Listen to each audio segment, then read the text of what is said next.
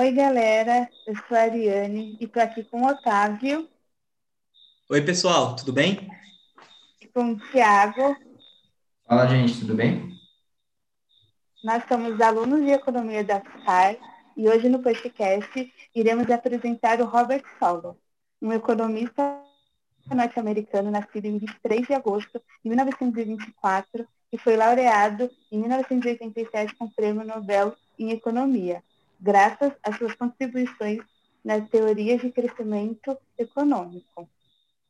Agora, comentando um pouco sobre sua vida, eu vou começar falando algumas, sobre, algumas curiosidades, como, por exemplo, ele foi o primeiro da sua geração, da sua família, a cursar uma universidade. E como ele sempre foi um bom aluno, em mil novecentos e quarenta, ele ganhou uma bolsa de estudo no Harvard College. Porém, ele teve que interromper porque foi servir o exército nos Estados, dos Estados Unidos na Segunda Guerra Mundial. Ariane, inclusive tem uma frase curiosa dele para citarmos aqui. Abre aspas. Bem, eu certamente não iria estudar física e sabia que não iria estudar biologia, mas poderia ter me tornado um sociólogo ou antropólogo. No entanto, achei a sociologia um pouco mole. Acho que em algum lugar da minha mente provavelmente já tinha a noção, que acabou se revelando certa, né? De que se eu fosse ser algum tipo de cientista social, gostaria de uma ciência social rigorosa. O aspecto analítico da economia já me atraiu. Deve ter sido assim. Na verdade, não foi por acaso. Mas se minha esposa tivesse dito, ah, não, a economia é terrivelmente chata, eu provavelmente teria encontrado outra coisa para fazer. Fecha aspas. Interessante, Otávio. Realmente, pós-guerra, quando ele retornou a Harvard, Solow voltou seus trabalhos para o campo de economia e foi aluno do também ganhador do Prêmio Nobel, Wassily Leontief, que teve um papel importante na sua vida acadêmica. Em mil novecentos e cinquenta e um, após receber seu doutorado em economia pela Universidade de Harvard com a tese sobre a modelagem de mudança na distribuição de salários, ele começou a lecionar economia no Instituto de Tecnologia de Massachusetts, até mil novecentos e noventa e cinco. Quando se apresentou como professor emérito.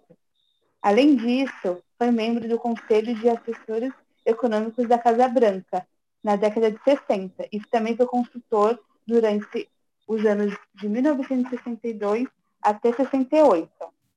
Agora, o Thiago, conta pra gente como é que ele ganhou o prêmio. Bom, Robert Solow, ele estuda o crescimento da economia de um país no longo prazo, e ele queria entender também por que alguns países são mais ricos que o outro. Então, o que fez ele ganhar o Prêmio Nobel foi um modelo de crescimento neoclássico desenvolvido em mil novecentos e cinquenta e seis, independentemente por Solow e por Swan.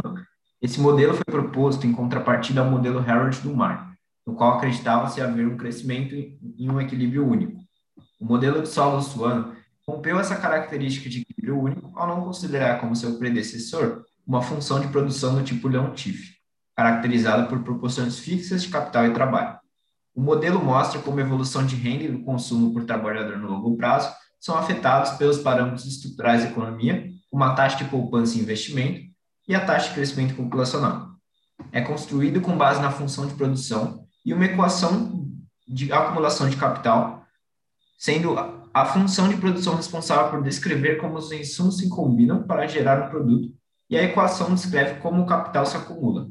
Também é assumido que em qualquer ponto do tempo, a economia possui um dado de estoque de capital K, trabalho N, conhecimento A, que pode ser combinados pelos empresários para produzir um nível de produto Y, que é dado pela função de produção agregada dessa economia. O modelo de Solow mostra que a taxa de poupança é principal e de- determinante do estoque de capital no estado estacionário, momento em que a economia se estagna.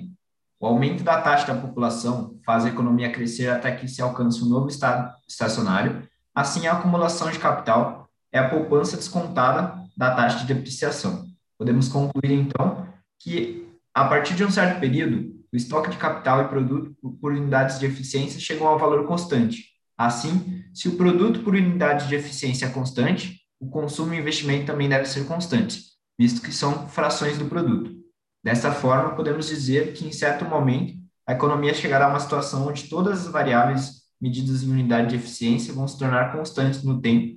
Quando a economia encontra-se nessa situação, dizemos que ela atingiu esse estado estacionário. Também podemos concluir, com relação ao valor do produto no estado estacionário, que quanto maior a taxa de poupança, maior será o produto por unidades de eficiência no estado estacionário. Dessa forma, uma maneira de tornar um país mais rico seria implementar políticas que aumentem a taxa de poupança. Agora o Otávio vai falar um pouco para a gente como que essa pesquisa foi relevante para a economia.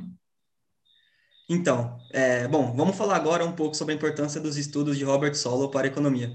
É, como já sabemos, ele impactou diretamente nos estudos referente a teorias do crescimento econômico. Com certeza, se você que está ouvindo esse podcast se interessa ou estudou um pouco sobre economia, já ouviu falar do modelo de Solow, que o Gaia falou agora mesmo.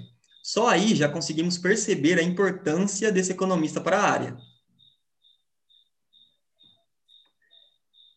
Então, na verdade, sua base teórica se manteve, mas ele recebeu e vem recebendo alguns complementos empíricos no decorrer dos anos, tudo com o intuito de ampliá-lo e sofisticá-lo, como, por exemplo, os estudos empíricos de Sarkis e Larrin, do ano de dois mil, onde tentaram melhorar É, onde tentaram melhorar a qualidade dos dados e dar mais especificidade para o modelo.